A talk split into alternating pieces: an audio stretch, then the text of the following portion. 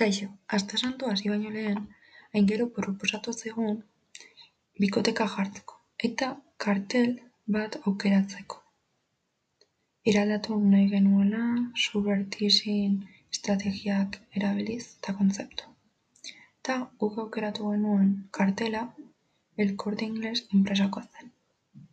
El Corte Inglés Espainia mailan dagoen enpresa handi bat da, zeina berrogeita hemeretzi merkataritza gune dituen estatusoan zehar. Eta gure gizartean oso dauka ondorioz, bere ideologia oso modu azkar errazaiten agabekoan zabaltzen da jende artean. Apur bat aztertuz, interneten bere publizitatea egin dizkieten kritikak ikusi dugu balio klasiko hegemonikoak oso sartuak dituela. Eta ez duela lortzen egoera horri buelta ematea. Buelta alkohola iragarkia, familia oso batekin, ez ondo bideratu, suizidioa bezalako gaiekin delikatuak izatea, eskola bueltarako beste iragarki bat, matxismo eta akosoen keixak, eta el la madre iragarkian azaltzen zen emakumeen zapalkuntza eta estereotipo karagarriak adibide batzuk dira. Azken horren inguruan bideatu dugu gure lana. Izan ere, sinestezin nahi dutu zaigu gaur egun horrelako iragarkiak egotea. Eta gainera hauek onartuak izatea. Kartel publizitario hau amaren egunerako burutu zuen enpresa handi honek, eta bertan 100% madre, 97% entregada, 3% egoismo, 0% kejas esaldiak agertzen dira. Emakumearekiko gaula bat dela uste dugu. Diskriminazio ikaragarriarekin, badakigulako hori emakume idealari dagokizkion ezaugarriak direla. Edo nola ere da errealitatea ez dela horrela. Denak ezberdinak garelako, egoera eta izateko modu ezberdinekin. Hortaz, ezaugarri horiek zaharkituak gelditu direla pentsatzen dugu. Honi kritika egiteko eta gure posizioa gusteko kontrapublizitatearen teknikaz baliatu gara. Eta kartel feminista bat sortu dugu. Originala oinarritzat hartuz. Amatasun hegemonikoa alde batera utzi dugu. Honen bitartez, eta erakutsi nahi izan dugu 100% ama izan daitekela beste ezaugarri balio batzuk izaten. Esatea guk ezaugarri hauek jabetzea erabaki dugu. 97% librea, 3% aktivista eta 0% machista. Esaldi hori jartzerako garaian Frida Kahlo margolari eta feminismoaren simboletako batean oinarritu gara. Izan ere, bera bizi izan zen garai oso gogorra izan arren, emakume hau librea autonoma izaten saiatu zen. Gainera, lehen margoletako bat izan zen emakumearen identitatea bere ikuspegitik marraztu zuena. Eta berez, orduko gizartetik at geratzen zen.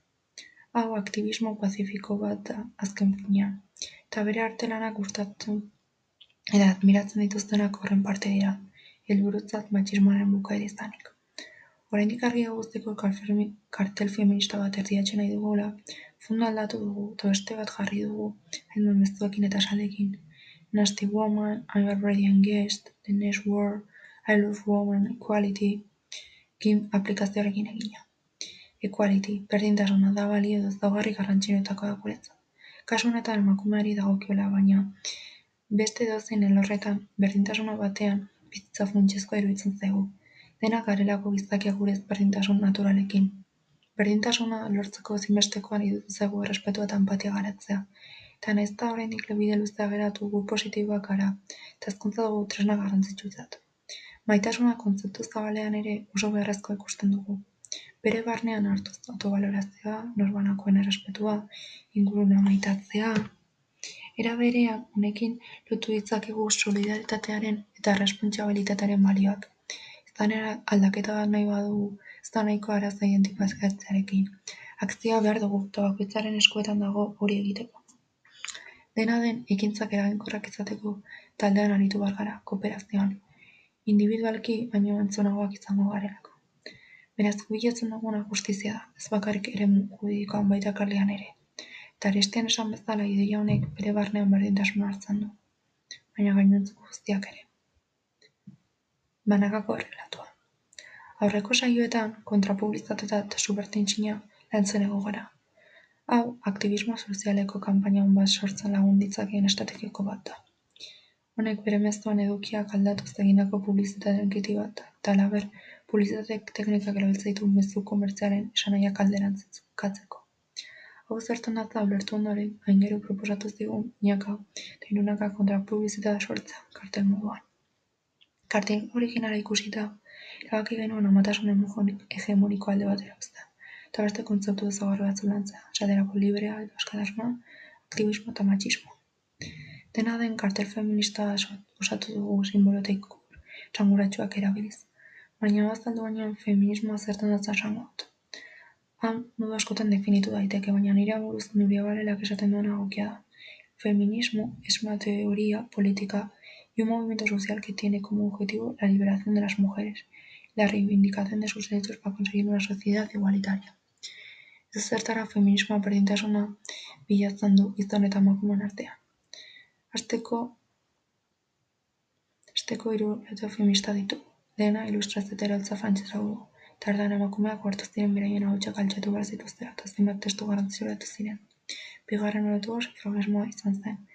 Zenbat aldaketa ardietzi zituzten, alare eskubide guztiak nahi zituzten eta borrokan jarraitu zuten. Hirugarrena mila onda irugaitik aurrera artekoa da. Olatu honetan gai asko jorratu dira, baina historia repikatzen ari da. Emakumeen arazo jarraitza dute, eta gizona munduaren zentroa da gaitik. Ez hori bakarrik, feminismo radikalare dugu.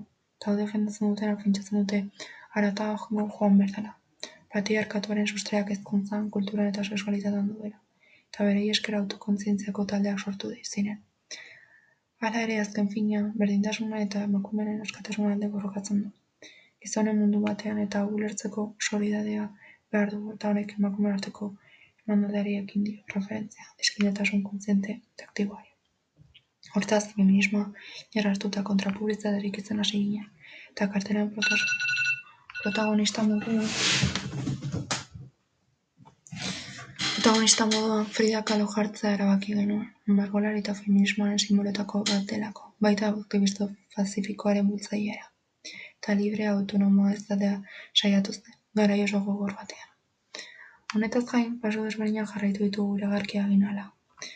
Lehenengo, fondo feminista bat bainatu genuen Pinteresten, eta emat ikusi ondoren hau jartzea erabaki genuen, mezuen poderatzaileak ituelako eta gune genuelakin bat egiten zuelako. Jarraian, emakume aktivista eta feminista bat aurkitzari ekin genion. Ideia zerrenda bat egin genuen, eta hogei buruzek irakurri ostean, Frida Kahlo zartza aukeratu gane. Azkenean pentsatutako dena batu genuen kartel batean, eta aukeratutako hitzak idatze genituen, nahi ditugun balore hori eta plazarazteko. Izan ere kartel hau egitean balore desberdinek buruz jorratu dugu eta hauek islatzen saiatu gara honetan. Hala nola, errespetua. Uste dugu pertsona guztiak garela garrantzitsua, ez eta askotan iragarkiek ez dituzte hauek islatzen. Horta, hau onartu behar dugu eta pertsonen aurren ondo jokatu behar dugu. Beraien eskubide izara eta abar, haintzat hartuta, haien kontrako esperientzarik ez egiteko. Bi, justizia. Bertale komunitate jakin batek oinarritzat hartzen dituen eta guztien ongizatea lortzen saiatu behar gara. Eta horretarako justizia nahitazko da, zuzentasunez eta atzintza jokatu beharra dago, bestela bidegaukeria bat burutzen egingo ginateke. Eta ez genuke den eskubia bermatuko, ez da bakoitza merezi duenera. Berdintasuna. Hala nola deno berdin bihurtzea, baina berekoa, ez berdintasunak alde batean utez. Elkartasuna, gainera gizarte bat beto lortzeko batera lan egin behar dugu. Beste araztetan parte hartuz, konpomidean lagunduz, gu bakarrik asko zer ez da izango dako aldaketa bat erdiestea zintzotasuna, ildo beretik nahi dugu pertsonen jokabide bat etortza esaten eta pentsatzen dutenarekin. Maiz kontrako gertatzen delako, eta honekin amaitu nahi dugu, zurra saiestuz. Jakinduria, amaitzeko bizitzan osan zehar gauza berriak ikasten aritu behar garela defendatzen dugu. Ikasketari eta esperientzia esker ezagutza zabal eta sakon lortzen delako, eta zaiagoa delako manipulagariak izatea. Hau honela, gure kartenaren bitartez ikuspuntu eta peitxera desberdin bat bultzatu nahi izan dugu. Korte inglesek amaren eguneko jarritako kontzeptuak oso hegemonikoak direlako eta zarkituak daudelako zentzu batean. Halaber, kontzeptu horiek ez dute islatzen gaur egun ematen ari aldaketa feministak, ez da amasko, gara batetik errotu den balore berdiak azaltzen direlako. Bestalde, libre kontzeptua jartzara baki dugu azken batean beti danik emakumeak bere eskatasuna mugatuagoa izan dutelako eta guk hori aldatzen nahi dugu. Beti ere besteak errespetatuz ez da justiza eginez. Modu berean, aktivismoa ezarri dugu orain elkarlanean daudelako milioika emakume berdintasun baldortzeko eta zintzotasuna eta egia dena kalera ateratzeko. Datu eta informazio asko ezkutatu eta aldatu egiten dutelako free newsetan ikusi dugun bezala. Are gehiago azken postuetan matxismoa jarri dugu. Arestean esan moduan karten hori feminismoa indartzea delako, eta matxismoarekin amaitzeko.